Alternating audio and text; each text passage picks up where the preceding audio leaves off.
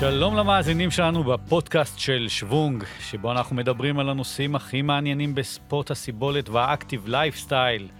אני אורן הרשלג, העורך של אתר שוונג, ואיתי, ממש מולי, איתן דולפן. בוקר טוב. מה נשמע? מעולה. נהדר. ולפני שנתחיל, רק נזכיר, את הפודקאסט שלנו אתם יכולים למצוא כל הזמן בספוטיפיי, בגוגל פודקאסט, באפל פודקאסט ובאתר שוונג. היום ניגע אה, בהיסטוריה, איתן, נכון? כן. קצת אה, ממשק אה, כנפי ההיסטוריה. לי קצת כבוד. אה, אולי בעצם המילה המדויקת היא מורשת הספורט הישראלי? כן, מורשת, היסטוריה, אבני דרך, אה, השראה.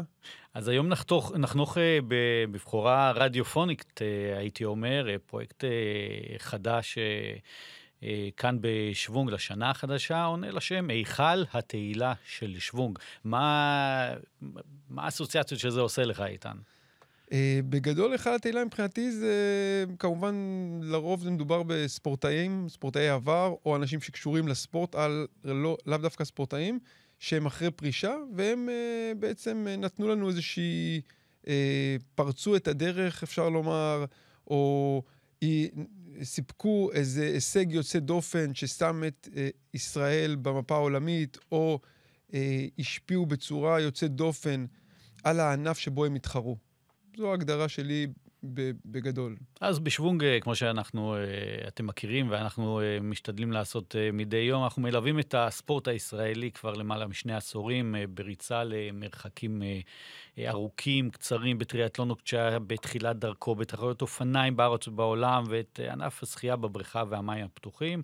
היינו שם כשנשברו שיאים ישראלים, והיינו לידם כשהספורטאים שלנו זכו במדליות ועלו על הפודיום במשחקים האולימפיים. אז היכל התהילה הוא בעצם אה, המקום שלנו, להעניק להם אה, בחזרה את הכבוד שהם הביאו לנו, ומדי שנה כמה ייכנסו, איתן, אה, להיכל שלנו. אנחנו נכניס עשרה אנשים, עשרה נשים ונשים, להיכל התהילה. הייתה התלבטות לגבי, לא לגבי המספר, אלא לגבי החלוקה, בגלל שאנחנו עוסקים בעצם בריצה, שחייה, אופניים, טריאטלון, אז הייתה איזושהי התלבטות כמה ייכנסו בכל קטגוריה. בסוף החלטנו לא ללכת על מספר מדויק, אלא פשוט להכניס עשרה, ששמונה יהיו מתוך אה, ענפי הריצה, שחייה, אופניים וטריאטלון, ועוד שניים מיוחדים, שאנחנו קוראים להם אה, האנשים שנתנו לנו השראה. שזה באמת מקום לתת לספורטאים שבאמת נתנו לא רק לספורט, אלא גם לאנשים מסביבם, לספורטאים או אנשים אה, בכלל. בדיוק. אז uh, היום אנחנו נחנוך את הפרויקט, ואני שמח כבר לבשר על הספורטאית uh, הראשונה שעושה את צעדיה אל עבר ההיכל. Uh, אפשר להגיד שאני חושב שאין עוד ספורטאית עבר כל כך מוערכת uh, בישראל uh, כמוה, שהצליחה לא רק לקבוע ולשבור uh, שיאים uh, לרוב, אלא גם לחדור ולהתקבע בלבבות, נגיד ככה, של אוהדי ה... אה, ספורט והאתלטיקה בפרט, כבר למעלה מכמה עשורים, קבלו אה, במחיאות כפיים את אה, אסתר רוט אה, שחמורוב. אז אה, באפריל הקרוב, ממש בעוד אה, שלושה חודשים, אה, ארבעה חודשים, אה, היא תחגוג את יום הולדת אה, 70 שלה. שבעה עשורים אה, מאחוריה, נכנסת לעשור השמיני, וזו הזדמנות נהדרת לחנוך את היכל התהילה איתה. ו... הספורטאית הזו כל כך אה, מעוטרת ונפלאה, והיא אפילו זכתה ב-1998 בכלת, היא הייתה כלת פרס ישראל אה, לספורט. אה, כולם זוכרים אותה אה, אה, משנות ה-70, הישגי השיא שלה. אה, וההישג הגדול ביותר שלה היה בעצם אה, מקום שישי במונטריאול, משחקים אולימפיים אה, 1976. אה, בריצת 100 מטר. 100 מטר, בדיוק. היוקרתית ביותר. היוקרתי ביותר, היא עשתה את זה בזמן של אה, 13.04, הישג באמת שהפך אותה לספורטאית הראשונה בעצם שהעפילה לגמר האולימפי היוקרתי של, אה, של המשחקים האולימפיים, ואפשר לומר בעצם שזה גם ההישג הטוב ביותר לאתלט אה, ישראלי דאז. אה, עד כמעט סידני 2000, אה, אה, הייתי אומר. אני חושב שאפשר לסכם את זה, את ההישג הזה, ספציפי שלה במונטריאול 76, אם אנחנו מסתכלים בראייה היסטורית, צריך לראות 45 שנה לקח לנו שוב להגיע לאיזשהו גמר. אתה זוכר מה היה הגמר? כן, את עכשיו את אה, סלומית סלומית. תפארי. זה היה בעצם הגמר. הריצה הראשון שהשתתפנו מאז אסתר רות שחמורוב, 45 שנה, רק כדי להבין עד כמה ההישג של אה, שחמורוב היה אדיר במונטריאול 76. מדהים. ואם נחזור ארבע שנים אחורה, במינכן אה, 1972, היא העפילה גם כן לשלב חצי הגמר בריצת אה, 100 מטר. היא סיימה במקום החמישי רק ארבע אה, אלפיות אה, שנייה אחרי הרצה שהגיעה למקום הרביעי. גם הישג אה, מרשים ביותר, והיא קבעה בשלב המוקדמות שיא ישראלי חדש ש... על 11.45 שניות. כמה זמן החזיק השיא הזה? גם, מי שברה אותו דיאנה וייסמן. דיאנה וייסמן ב-2018, ב-4 ביולי אה, 2018, אה, דיאנה וייסמן אה, סוף סוף אה, שברה את ה- את ה- את השיא הזה. והייתי אומר, הייתי באיצטדיון כשזה קרה, וזה היה, Mhm. זה היה באמת אה, רגע באמת אה, היסטורי. אסתר אה, רוט אה, הייתה שם, היא כל כך שמחה בשביל אה, דיאנה. אה, כאילו אמרה לה, חיכיתי כל השנים האלה רק עבורך, רק שמישהו השיא כבר." ייקח ממני את הלפיד אה, הלאה. אה, בהמשך למינכן 1972, היא באמת עלתה לשלב חצי הגמר ב-100 מטר משוכות, אבל בעקבות הטבח הספורטאים, י"א הספורטאים, שנרצחו אה, על אדמת אה, גרמניה, אה, וגם האמנה האישי עמיצור שפירא אה, נרצח, היא פרשה מהתחרות. אני אגיד שני דברים על אסתר רות שחמורוב. הדבר הראשון הוא שב... צריך לזכור שבמינכן אה, ב-72 וגם במונטריאול 76, אה, אסתר רות שחמורוב הפסידה אה, לנשים, אני אגיד את זה כך, שאולי לא הגוש היו הכי הקומוניסטי נקיות. קראו להם אז. הגוש הקומוניסטי כן, קראו להם אז. אתה יודע, אי אפשר עכשיו להאשים, אבל בוא נגיד שהרבה אנשים שחקרו אז את ההיסטוריה של הריצות האלה, מצאו שחלק מאוד גדול מאלה שבעצם הובילו על אסתר רוט במקצים ההם, נתפסו אחר כך על שימוש בחומרים אסורים. היו מסוממים. כן, אה, מסוממות, אז זה, זה דבר אחד שצריך לקחת בחשבון. זה אומר שאם הייתה ריצה נקייה, יש מצב שהיה פה הישג עוד יותר עוד גדול.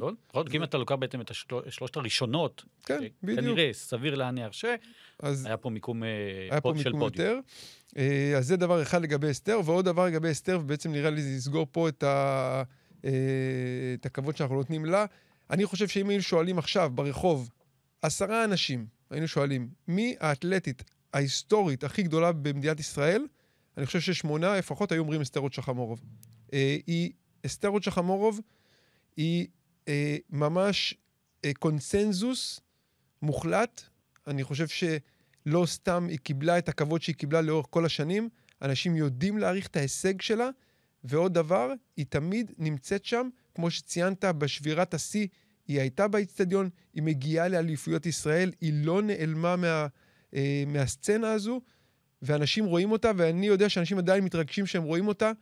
היא עדיין דמות בעלת השפעה מאוד גדולה, וזה זה אחד, זאת אחת הסיבות שהיא הראשונה שנבחרה אצלנו. ולדעתי גם מורה לספורט אה, בתיכון ברעננה, אה, היא- היא לפחות עד ספורט. לפני מספר היא, שנים. היא, היא, היא מילה נרדפת לספורט, אסתר רוט שחמורוב. לגמרי. עכשיו אנחנו בבחירה השנייה שלנו, שאנחנו נציג אותה, אני אציג אותה. אמ, אני חושב שחשוב קצת אולי לפתוח סוגריים ולהגיד, אנחנו לא בוחרים פה בעצם את הספורטאים הכי גדולים. זה חשוב להגיד, אנחנו בוחרים, אה, או בחרנו, אה, ספורטאים שעשו הישגים יוצאי דופן, אה, שהשפיעו בצורה יוצאת דופן, והישג יוצא דופן זה בדיוק הספורטאי שאני הולך לדבר עליו עכשיו, יובל וישניצר. יובל וישניצר במשפט אחד הקדים את זמנו. אם אנחנו מסתכלים על רשימת התוצאות המהירות ביותר באתלטיקה הישראלית היום, אם אנחנו מסתכלים, רוב התוצאות הן מהשנים האחרונות. אנחנו מדברים על ריצות 5,000, 10,000, חצי מרתון, מרתון. רוב התוצאות מהשנים האחרונות, יש כמה מתחילת שנות ה-90, ואז פתאום תמיד רואים איזו שורה עם הישג מתחילת שנות ה-70, או אפילו סוף שנות ה-60, תוצאה ששרדה ממרחק הזמן. ליובל וישניצר יש שתי תוצאות כאלה, ששתיהן היו כמובן בזמנו שיאי ישראל. תוצאה אחת זה ב-1974, וישניצר קבע את שיא ישראל ב-5,000 מטר, הוא עשה 13 דקות ו-39 שניות. השיא הזה, הנצחי הזה, החזיק מעמד החזיק הרבה 35 שנים. שנה. הוא בעצם נשבע רק ב-2009 על, ידי- על ידי יוסף גזצ'ו, האגדי בפני עצמו, ששבר את השיא. התוצאה הזאת, שווישניצר קבע ב-1974, היא עדיין התוצאה השנייה הטובה ביותר בהיסטוריה של ישראל. זה מדהים. הישג מדהים. הישג מדהים. אגב, טפרי, רץ אה, המרחקים הארוכים אה, הטוב ביותר שיש לנו כיום, הוא שלישי. אה, הוא שנייה אחת אחרי יובל וישניצר, אז זו תוצאה אחת. להראות ש... את המימד בין הספורט ההיסטורי. של היום לבין הספורט של אז. לגמרי. עכשיו, התוצאה השנייה, זה המקצה הנוסף הכי חזק של וישניצר, היה 1,500 מטר. שם הוא החזיק בשיא ישראל, הוא קבע אותו ב-1969, והשיא הזה החזיק מעמד רק 14 שנה.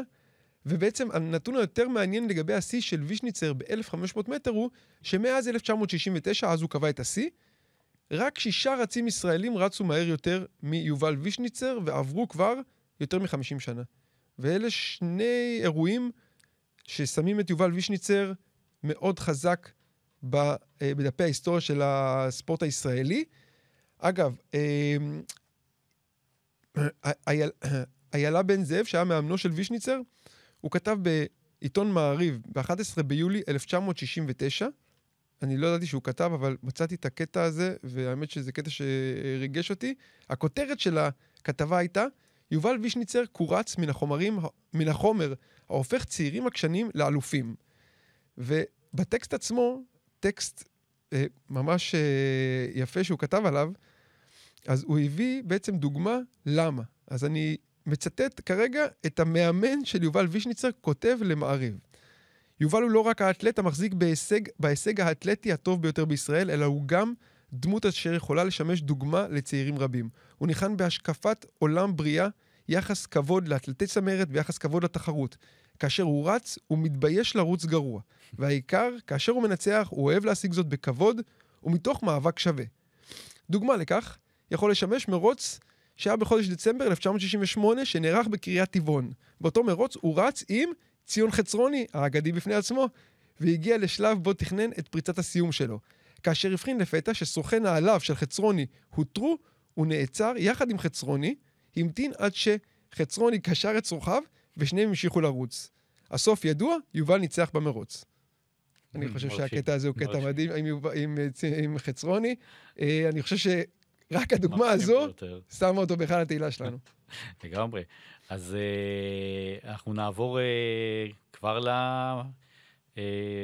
לספורטאי השלישי שלנו, הספורטאי השלישי בתחום הריצה, יאיר קרני.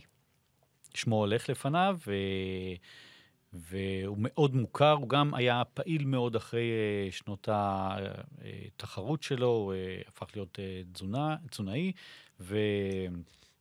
אה, מאוד מוכר, הוא כותב בשוונג על בסיס אה, קבוע, אה, טורים על תזונה או אימון ריצה. קרני זכה שבע פעמים, שבע פעמים באליפות ישראל בריצת מרתון. אני אומר את הנתון הזה, וזה, ואני אחזור עליו ושוב, זה באמת הישג מרשים. זה גם, השיא שלו החזיק 13 שנים. וקרני בן ה-71 היום אה, היה גם אלוף ישראל 23 פעם בריצות שונות מ-800 מטר ועד מרתון. זאת אומרת, לא היה איזשהו אה, אה, מקצה שהוא לא אה, התמחה בו. אה, אבל ב-1979 הוא הבין שאין לו כל כך מה לחפש יותר ב-800 אה, מטר, והוא עבר ל-10,000 מטר, ומשם הדרך למרתון הייתה קצרה כבר. את התוצאה הטובה ביותר שלו במרתון קרבה בדצמבר 81 במרתון טבריה, אה, תוצאה של 2.17.34. זו אותה תוצאה שהחזיקה 13 שנה, עד שבא דוב קרמר וקיזז אה, שתי דקות מהתוצאה הזו. אה, הוא גם החזיק, השיג את הקריטריון למשחקים האולימפיים של מוסקבה, אבל בשל החרם אה, שישראל הצטרפה אליו לצד הברית באותו זמן, אה, הוא לא הצליח לממש את, ה, את היכולות שלו. אה, אבל גם בחצי מרתון הוא החזיק שיא ישראלי לאורך זמן, כשהוא קבע ב-1985. הוא עשה אז שעה, חמש דקות, 36 שניות. יצא לי לא מעט לפגוש את יאיר קרני, אהוב עליי במיוחד, והוא תמיד שופע סיפורים ו... אה, זיכרונות אה, נהדרים אה, מהימים שלו כספורטאי תחרותי, וזה כמו לשמוע את משק כנפי ההיסטוריה באמת מפי האנשים ש... שעשו אותו, אותה, וספורטאי נהדר, ראוי ביותר להיכל התהילה. קרני הוא מילה נרדפת לאורח חיים בריא במשך אה, כל ההיסטוריה. לי בבית יש ספרים שלו על תזונה. הוא כתב ספר, אם אני לא טועה, שיצא ב-2005. דרך הכושר אה, לחיים. כן, דרך הכושר לחיים. אה, הוא באמת מילה נרדפת. אנשים רואים אותו, הוא, הוא הרצה בכל, בכל המדינה. אני הייתי בשלוש הרצאות שלו, אה, וזה ממש, רואים שזה זורם בעורקיו, הנושא הזה של אורח חיים בריא, וכבוד ליאיר קרני. הבחירה הרביעית. אנחנו עוברים לבריכה. כן? לא, נהדר. אז, אז אה, בעצם סיימנו את הקטגוריה של... אה, קטגוריית הריצה הסתיימה. שלושה אה, כן. רצים, ואנחנו עכשיו נכנסים לבריכה. עמית עברי, אני חושב שהיא הצעירה ביותר שנכנסה השנה להיכל התהילה.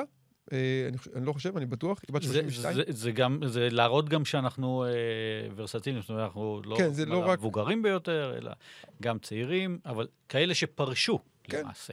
אז עמית עברי החזיקה ב-14 שיאי ישראל שונים, שישה שיאים בבריכה אולימפית, עוד שמונה, שמונה שיאים בבריכת בריכה קצרה. היא עדיין מחזיקה בשיאי ישראל בשלושה משחקים שונים.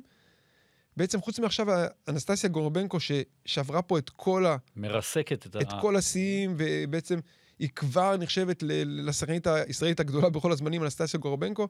אה, אז אני מוציא רגע את אנסטסיה גורבנקו. אז חוץ מאנסטסיה גורבנקו, עמית עברי היא הש- היא השחקנית היחידה שהביאה מדליה מאליפות אירופה. היא הביאה מדליית ארד ב-100 מטר פרפר. חוץ מאנסטסיה גורבנקו, ואגב, וגם אביב ברזילי, אה, היא היחידה שהעפילה לחצי גמר אולימפי, עמית עברי.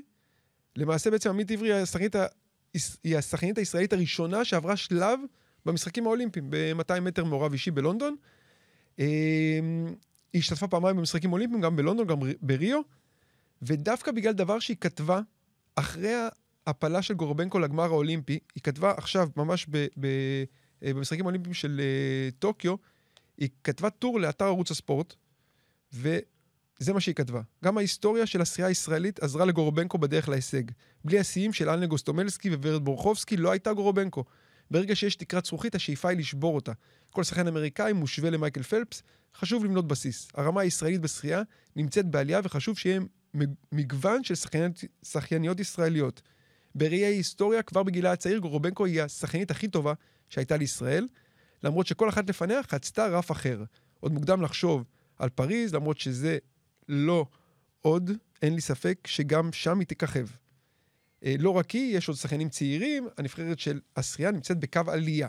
הסיבה, וזה פה נגמר הציטוט, הסיבה שנבחרת השחייה נמצאת במגמת עלייה, זה בגלל אנשים כמו עמית עברי, ומי שהזכירה גם כשהיא כתבה, גם אניה גוסטומלסקי וגם ורד בורחובסקי, הם היו שם לפני גורובנקו, ובעצם אה, הם אה, פרצו את הדרך עב- עבור גורובנקו, והשיאים שאנחנו רואים היום הם קצת גם בזכות הנשים שעשו את זה, לא ברמה של גורבנקו, אבל אה, אה, בעצם אה, עשו דברים לפניה. אז אה, עמית עברי, סחטיין עלייך. נהדר, אנחנו נשארים בבריכה. כן. אז, אה, אז אל תצא מהמים, אני אומר, אה, כי הנה מגיע אה, ספורטאי החמישי שלנו, גרשון שפע, שמאוד מוכר ודאי לספורטאי המאסטרס. הוא ייצג את ישראל שלוש פעמים במשחקים האולימפיים, ברומא 1960, טוקיו 1964 ומקסיקו אה, 1968. אה, היום הוא בן אה, 78, הוא כ- כשמו כן, הוא אה, שופע אנרגיה עד היום, אה, משיג שיאים באליפויות אה, עולם אה, למאסטרס. אה, איתן, אני מדבר איתך על, על, על אה, בחור בן 17, אה, שצורף למשלחת הישראלית אה, למשחקים אה, של רומא 1960, בן 17, כן? אה, אה, והוא סיים שם במקום ה-29, אה, שיחסית לאותה תקופה, יחסית לאותן אפשרויות, אה, זה, זה מיקום אה, אה, אה, מצוין ואיכותי היה. אה, במשחה ל-200 מטר אה, חזה, הוא סיים בתוצאה 2 דקות 51 אה, שניות. אה, ארבע שנים אחר כך הוא שוב אה, אה, נלקח למשלחת, נבחר, אה, וב-200 מטר חזה, אותו משחה הוא כבר סיים במקום ה-19, אה, בתוצאה של 2 דקות ו-40 שניות. ובמשחה ל-400 מטר מעורב אישי, הוא סיים במקום ה-20 בתוצאה 5 דקות ו-11 שניות. במקסיקו סיטי הוא כבר היה המבוגר האחראי, והוא נשא את דגל ישראל אה, במשחקים של מקסיקו כבוד סיטי. גדול.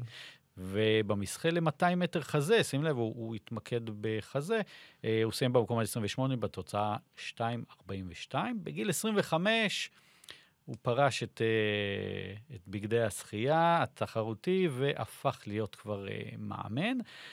אז גם אני מצאתי ציטוט שלו שאמר כך, הוא מספר על, אה, על המשחקים האולימפיים של רומא 1960, איך הוא הרגיש שם. אז הוא אומר, ואני אה, מצטט, מה שקראתי עליו בקיבוץ הפך באולימפיאדת רומא לממשי מול עיניי. אני זוכר את עצמי רואה שם את קסיוס קליי, הלוא הוא מוחמד עלי, צועד מולי בכפר האולימפי, כשאיתו הרצה המופלא ווילמה רודולף, ואני צובט את עצמי כדי להיות בטוח שזה קורה לי במציאות ולא בחלום. חוויות כאלה היו לי שם, ולא ציפיות להישגים מי יודע מה, כי בסך הכל הייתי ילדון בן 17 שנסק במהירות מטורפת לצמרת. כזהו גרשון שפע עד היום, עד היום מלא אנרגיות, ובאמת אה, מוערך וראוי להיות בהיכל התהילה של שוונג. מדהים. אז עברנו משחייה, אנחנו עוברים לאופניים. אופניים, אז כן. כן. סיימנו ריצה, סיימנו שחייה, אנחנו בעצם אה, באמצע, אנחנו הופכים תקליט. אז אנחנו עוברים תקליט ומתחילים... אה, אה, אתה חושב כמה- כמה יבינו את את מה שאמרתי עכשיו, הופכים תקליט? תקליט? לא, מי שמאזין לנו, אני חושב שזה הדור שעוד יבין. אוקיי. אה, אנחנו מתחילים באופניים משני בלוך. שני בלוך, מבחינתי פורצת דרך. אה, שני בלוך, אני אספר קצת על ההיסטוריה, ב-1999 התחילה להתאמן אצל יאיר בן עמי. היא בעצם אה, התמקדה בהתחלה ויאיר בטריאטלון. בן עמי, אני חייב להפריע, היה עורך שוונג שאני החלפתי. הוא היה אה, בקיא באופניים בצורה בלתי רגילה. אז בוא נוסיף רגע יאיר בן עמי. יאיר בן, עמי, אנציקלופדיה מטורפת לאופניים. אה, הוא משמעית. כותב מדהים, אה, מסקר בצורה יוצאת דופן, אבל בהזדמנות אנחנו נדבר על יאיר בן עמי גם, כמובן. אני עוד התאמנה, אזכיר אותו בהמשך. אז היא התאמנה אצל אה, יאיר בן עמי ב-1999, ובעצם אה, הפכה לאלופת ישראל בטריאטלון. אחרי זה היא בחרה להתמקד באופניים. החלטה מעולה, היא עברה לגור באיטליה, הצטרפה לקבוצה מקצוענית, פיגורלה דרים טים, והשתתפה בג'ירו דה איטליה, סיימה במקום ה-25. ואז היא השתתפה בטור. דה פרנס. בטור דה פרנס היא סיימה במקום ה-18. שזה, רק פה אני יכול לשים נקודת סוף, ורק בגלל זה שני בלוך צריכה להיות בהיכל התהילה של הספורט הישראלי. אין בכלל ספק, מקום 18 בטור דה פרנס. אמ, אבל אני אמשיך, כי הסיפור חיים שלה מעניין, כי בעצם היא עשתה ניסיון להגיע למשחקים האולימפיים באתונה ב-2004, היא פספסה את הקריטריון ממש בקטנה, ואז היא החליטה לפרוש, אה, היא התחתנה, הביאה ילדים. ב-2014 היא החליטה שהיא חוזרת. קאמבק. קאמבק, והיא החליטה שהמטרה שלה זה ריו 2016. תוך שנתיים היא השיגה את הקריטריון לריו.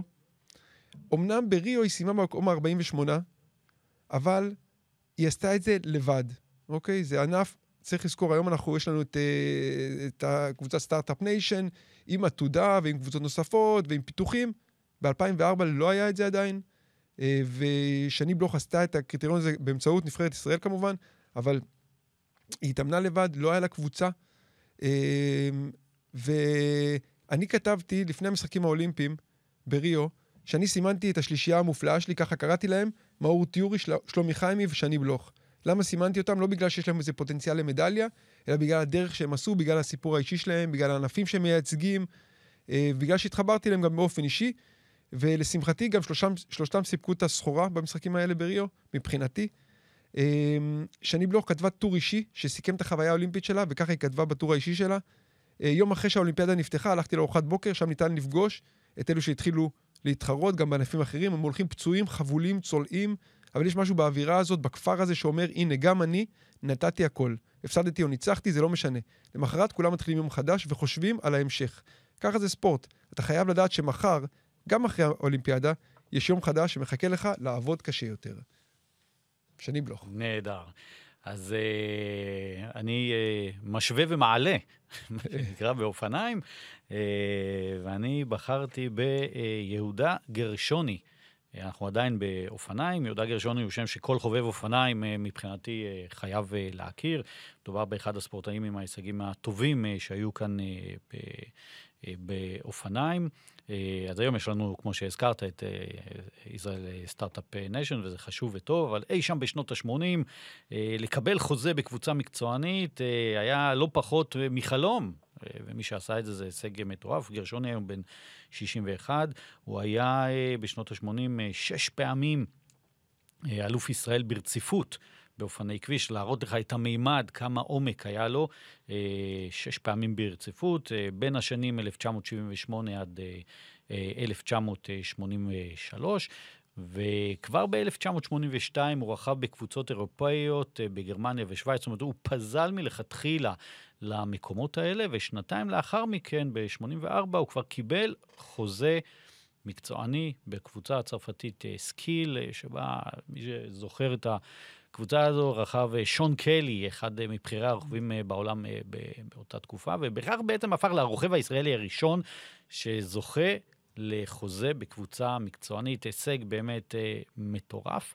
אה, במסגרת אותה קבוצה, אה, קבוצת אה, סקיל, אה, הוא השתתף אה, בהרבה מאוד אה, מרוצים נחשבים, כמו לפלאש ואלון, אה, אמסטל גולד, אה, והקלאסיקה של אה, סן אה, סבסטיאן ועוד, אבל אה, אחד מציוני הדרך אה, שלו הוא הניסיון הנועז שלו להשתתף כבר אז בטור דה פרנס, והוא עשה את זה על ידי תחרויות מבחן באמצעות הקבוצה שלו בטור, בטור דה סוויס, שהוא סיים שם במקומות גבוהים, אבל לצערו בהמשך הוא חלה, הידרדר למקום ה-60, והוא בעצם פספס את ההזדמנות להתחרות עם קבוצתו בטור דה פרנס, הוא פשוט לא, לא נבחר בין הרוכבים.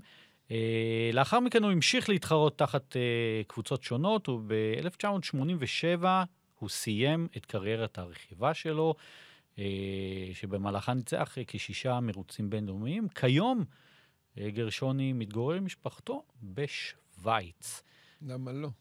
מי שרוכב בשוויץ גם רוצה לגור בשוויץ. uh, עכשיו אנחנו בעצם, uh, יש לנו את ההשראה אז אולי כדאי שאני... יש לנו באמצע גם כן. את הטריאטלון, אבל נתחיל בהשראה. בואו ניתן את הטריאטלון, ואז ניתן את השניים של האחרונים של ההשראה, כי הם קצת בין קטגוריות, מה שנקרא. אז בטריאטלון זה קצת... הבחירה השמינית בעצם, כן, אנחנו קצת, עכשיו.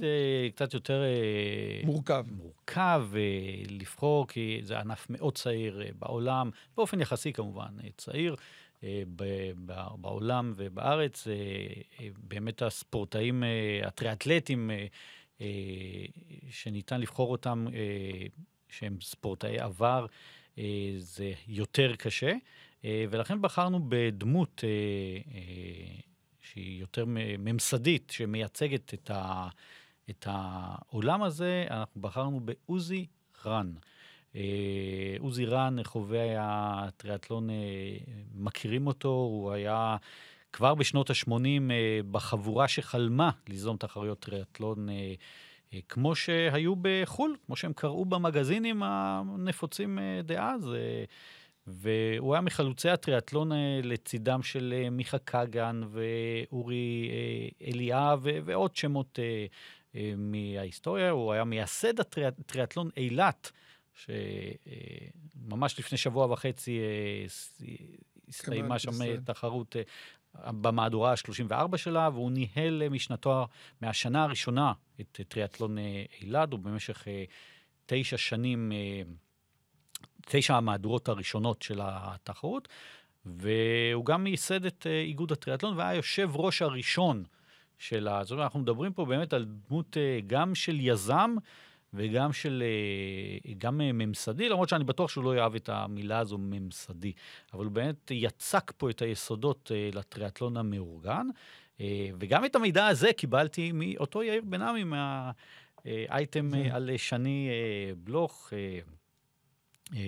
שבעצם יאיר בן עמי עשה כתבה לפני כשמונה שנים על חשבנו על איזו סדרת כתבות שנקראת היו היה, אה, על, אה, על, על ההיסטוריה של אה, וראשית הטריאטלון בישראל, וכך הגענו לעוזי רן ולראיונות עומק איתו עם אורי אליאב.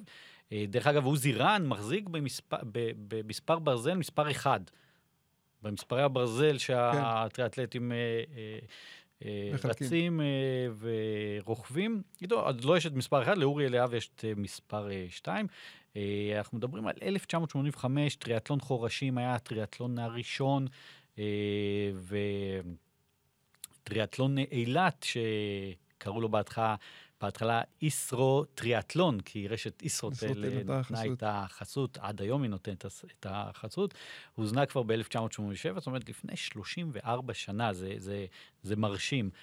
אה, כמו כן, אורי, אה, עוזי רן הצליח אה, להביא לישראל באותה תקופה אפילו את אה, דייב סקוט, שהוא היה נחשב איש הברזל הטוב ביותר אה, באותה תקופה, אנחנו מדברים על, על, על איש ברזל שניצח שש פעמים אה, אליפויות אה, אה, עולם. הוא הביא אותו לתחרות באילת, להתחרות. אמנם דייב סקוט לא ניצח mm. באותו אירוע, אבל עצם זה שהביא אותו, שמה, שמה את ישראל על איזשהו מקום מאוד מכובד, וההצלחה הגדולה של הטריאטלון הראשון באילת יצרה המשכיות עד לימינו. כמו שאמרתי, המהדורה ה-34 התקיימה בעיר הדרומית אה, של ישראל רק לפני אה, כשבוע וחצי. אז אחרי שרצנו, שחינו, רכבנו ושילבנו את כל השלושה ענפים ביחד, אנחנו בעצם עוברים לקטגוריית ההשראה. אה, בקטגוריית ההשראה, אנחנו... בואו קצת נירגע ונלך קצת, אוקיי? אז... אני הולך איתך. אה, בדיוק. אני הולך איתך. תלכו איתי רגע, וככה. אה, ב-1964 החליטו בוועד האולימפי להעניק אה, לאנשים וספורטאים שגילו הגינות ורוח ספורטיבית יוצאת דופן, או תרמו לקידום הרוח הספורטיבית, מדליה שקרויה על שם פייר דה קוברטן, שהוא יוזם המשחקים האולימפיים. אוקיי? מאז הוענקה המדליה הזאת 21 פעמים. ב-2007 היא הוענקה להלך ישראלי, שאול לדני, או יהיה מדויק יותר לומר פרופסור שאול לדני. אה, בגלל הישגיו במשך חמישה עשורים, לא פחות, חמישה עשורים ששאול עדני, אה, חלק מההליכה בארץ, בעולם, אה, יש לו הישגים יוצאי דופן ב- בתחום ההליכה. אה, ב- אני אתן דוגמה, ב-1973, באליפות העולם להליכה 100 קילומטר, הוא זכה מדל, מדליית זהב, תקשיב טוב לקצב, 9 שעות ו-38 דקות. נדבר איתכם על 100 קילומטר בקצב של פחות משש דקות לקילומטר הליכה, זה... שזה מטורף. אמ, אגב, הוא עדיין מחזיק בשיא העולם להליכה אה, של 50 מייל, 80 קילומטר, והתוצאה שלושה מ-7 שעות ו-23 דקות. אני חייב להזכיר לך, בחצי מרתון מודיעין האחרון, אני אזכיר לך. לפני חודשיים רצנו אותו ביחד, כן. ומי עבר לידינו, על פני אני... מי חלפנו? שאול עדני, בגילו, אז, אז אני אגיד לך משהו, זאת... הלך עוד, לידינו. עוד, עוד סיבה ששאול עדני הוא, מה זה, הוא, הוא היכל התהילה. אה, שאול עדני מגיע לאירועי ספורט כל הזמן. אני רואה אותו במרתון תל אביב, אני רואה אותו באירועי ריצה של עשרה קילומטר, וכמו שסיפרת, בחצי מרתון מודיעין, ראיתי אותו בדרך גם. אה, הוא נמצא שם כל הזמן. אה, אז הוא, אני רואה הוא אותו פעיל, תמיד... הוא פשוט פעיל. פש... פעיל עם הכובע פטריה החמוד שלו והמשקפיים הגדולים, ותמיד מחייך ותמיד אה, נהנה שמפרגנים גם. אה, בכתבה שהוא התראיין ליואב אה, בירנברג בידיעות אחרונות ב-2019, והוא אמר את הדבר הבא, אמרתי לבת שלי שכשיגיע יומי, היא תחרוט על המצבה שלי, הלך, הלך, עד שהלך לו. הוא ספק מחייך, ספק מרצין. ההליכה היא החיים שלי. לפני הרבה שנים, כשהשתתפתי במרוצי מרתון, הגעתי בהליכה קרוב לחבורת הצמרת. במרתון אחד אפילו ניצחתי בהליכה את הרצים. היום אני כבר בין האחרונים, אין מה לעשות, אלה החיים. הגיל עושה את שלו. אני מקבל את זה בהבנה. גם אם אתלונן, זה לא יעזור. אני כבר זקן. אז שאול עדני, אתה זקן, אולי, אבל אתה צעיר לנצח אה, עבור כל מי שרואה אותך. ואתה מהווה השראה אדירה לכל מי שמשתתף באירועים וכל מי שצופה בך. אז תודה רבה על זה. ובעצם אה, אנחנו... אה, ויש לנו עוד, עוד דמות אחת של השראה. כן. העשירית. העשירית והאחרונה. העשירית והאחרונה. התהילה. והמיוחדת. היא ספורטאית פראלימפית, ציפורה רובין. ציפורה רובין בגיל 4 חלתה בפוליו, שהמחלה הושאירה אותה משותקת ברגל שמאל. אה, כמו הרבה ספורטאים פראלימפיים, היא החליטה שזה לא יעצור אותה, היא החליטה שהיא תוכיח לכולם שהיא יכולה לעשות הכל, והיא עשתה הרבה יותר מהכל. אה, היא השתתפה בכל ענפי הספורט פחות או יותר, היא שיחקה כדורסל, עטפה כדור ברזל, אה, הטילה כידון, אה, זרקה דיסקוס, עשתה הכל. היא עשר, אה, עשר פעמים צלחה את הכנרת. היא הספורטאית המעוטרת ביותר מישראל בספורט הנכים. היא השתתפה שמונה פעמים במשחקים הפראלימפיים, שמונה פעמים. הפעם הראשונה הייתה בטוקיו 64 עד ברצלונה 92. בשמונה משחקים אולימפיים, ציפורה רובין זכתה ב-30 מדליות, מתוכם 15 מדליות מזהב. היא אה, פשוט, בכל השנים האלה, כל פעם שהיא נסעה למשחקים האולימפיים, היא חזרה עם מדליות, והיא הייתה מאוד מגוונת במשחקים האולימפיים. אם זה בשחייה, היא הביאה מדליה, בעדיפת כדור ברזל, בזריקת דיסקוס, בהטלת כידון, בטניס שולחן. היא פשוט הייתה ספורטאית למופת. אה, זהו, אז ציפורה רובין גם אה, נתנה השראה להרבה מאוד ספורטאים, להרבה מאוד אנשים, ששוב, כשהיא החליטה פשוט שהיא מוכיחה לכולם שהיא יכולה לעשות הכל, וזה מה שהיא עשתה בדיוק. אז אה, אלו אה, עשרת אה, הספורטאים שנכנסו להיכל התהילה לשנת 2022. אותם פורצי דרך שקידמו את הענף שבו הם התחרו, היוו השראה לדורות הבאים ותרמו לקידום הספורט בישראל. אני חושב שיש לנו רשימה מפוארת ומעניינת. תחזור על הרשימה רק, שנעשה סדר. אז בואו נתחיל מההתחלה. באתלטיקה ריצה יש לנו את אסתר רוט שחמורוב. אה, יובל אה, וישניצר, אה, יאיר קרני. אם אנחנו עוברים לשחייה, יש לנו גרשון את... גרשון שפע. עמית עברי וגרשון שפע. לאחר מכן יש לנו את שני בלוך ויהודה גרשוני באופניים. בטרטלון עוזי רן והשראה. שאול עדני וציפורה רובין. אלה העשרה שהכנסנו השנה. כמובן, ואמרנו את זה גם בהתחלה, יש לנו רשימה של עשרות ספורטאים שראויים להיכנס להיכל התהילה, ועוד ייכנסו. אה, בשנה הבאה או בשנה אחריה. אה, יש לנו הרבה מאוד ספורטאים. אנחנו מדברים על מסורת. בדיוק. אנחנו רוצים... כל שנה ייכנסו עשרה להיכל. בדיוק. אז uh, זה מה שאנחנו מנסים לעשות פה, לייצר uh, את, uh, בעצם את היכל התהילה שלנו, שיעשה את הכבוד לאנשים האלה, והשנה בחרנו את העשרה האלה. אה, שנה הבאה יהיו עשרה חדשים. כן. גברים, נשים, מבוגרים, צעירים, כאלה שפרשו. תודה רבה, איתן, ותודה רבה לכם שהייתם איתנו בעוד פודקאסט של שוונג. תוכלו למצוא אותנו ואת כל הפרקים בספוטיפיי, בגוגל פודקאסט ובאתר שוונג. אתם מוזמנים כמובן להמשיך לקרוא אותנו באתר שוונג, בפייסבוק, באפליקציה, באינסטגרם ובטלגרם. אז רוצו בדרכים טובות וניפגש על המסלול להתראות בפודקאסט הבא. יאללה, להתראות. יאללה, ביי.